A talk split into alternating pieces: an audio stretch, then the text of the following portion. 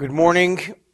The Tanya for the sixth day of the first Adar, continuing in chapter 27, talking about the daily battle with temptation and sin. And this is the job, so to speak, of a non tzaddik to wage this daily battle, and this gives joy to Hashem. Now he goes on to say on page 119, 120, about 12 or 13 lines from the top, in the English, the first symbol. Velo old, furthermore, not only when one battles the permissible, I'm sorry, not only when one battles the forbidden, even in matters which are totally permissible which means in the realm of the permissible, just to discipline oneself in the permissible realm is also a mode of service to God. Kol masha ha'odam zeveach yitzrei, the more a person, so to speak, sacrifices his inclination, his temp- curbs his temptation, curbs his involvement. Afilu shoakalo, even he's about to eat, and he says, you know what? I'll eat in a few minutes. Umiskaven, and his intent is liikapya, to subjugate. Lisitra achra, the other side. Shebechol asmoli, represented by the left ventricle of the heart, the passion center. Kagain, for example.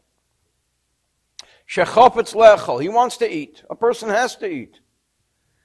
However, the person says, I'll eat, but not now. I'll eat in 10 minutes.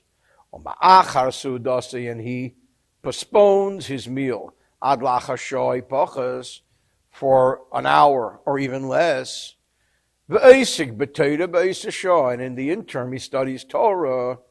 That discipline, that sacrifice is also a service to Hashem. As it says in the Talmud. Shor revius ma'achal kolodam. A person eats in the fourth hour of the day. Shor shishis ma'achal tamidei chachamim. Torah scholars would eat in the sixth hour. V'hayumarivim atzmam, and they starved themselves, shtei shtos, two additional hours, shtei shois lekavonazu, with this intent. What would be the difference? Let them eat earlier. Even though they would eat after they would they even after eating they would study the rest of the day. So what is accomplished by eating two hours later? What's accomplished is discipline.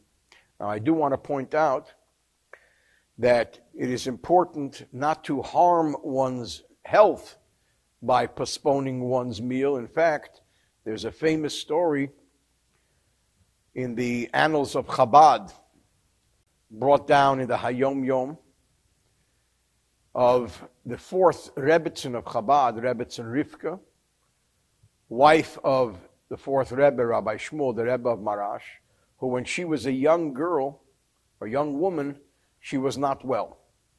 And she went to the doctor, and the doctor told her that she has to eat immediately upon rising. She was a very God fearing woman. She prayed every morning, she davened every morning. And the doctor told her she has to eat immediately upon rising, thinking that the doctor meant a certain time in the day. So she woke up even earlier and prayed. That obviously did not do the trick. So the doctor said, No, you've got to eat immediately upon rising. So she refused. So her father in law, the Rebbe, the Tzemach Tzedek, told her, these famous words. Besser, Essen, zu lieb davenen, wie davenen zu lieb essen. It's better to eat in order that you're able to focus on your prayer than to rush through the prayers in order to eat. And this is the source of the custom amongst Hasidim, who very often daven a little bit later in the day because they're preparing themselves and so on, to have a little bite of something even before prayer. So one needs to, I just want to point out that one needs to know that to postpone one's eating one should not do so and jeopardize one's health or imbalance one's blood sugar or, or what have you. However, the value of discipline, even in the permissible, is a tremendous value. V'chein, another example, in Beilim, piv miladabed dvarim sheli b'misabed ma'ed ladabram, me'in yoni ha'elam. If a person just closes his mouth, refraining from engaging in speech that he's dying to engage in, worldly matters, and he says, no, I won't. This is called tainis dibur, accepting upon oneself to fast, but not from eating, to fast from speaking, not to speak stuff that one should not be speaking. And we're not talking about the forbidden, we're talking about the unnecessary. Or in thought, afilo bim'at miser, even a little bit. The iskapius titracha when the negative energies are subdued and subjugated and forced downward. Istalik yikora de kuchabrichu.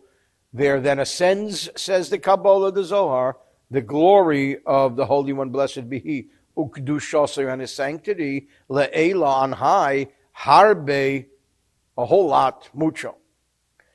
Umikdushazu, and from this state of sanctity, nimsheches, there now flows kidusha elyena, a supernal, higher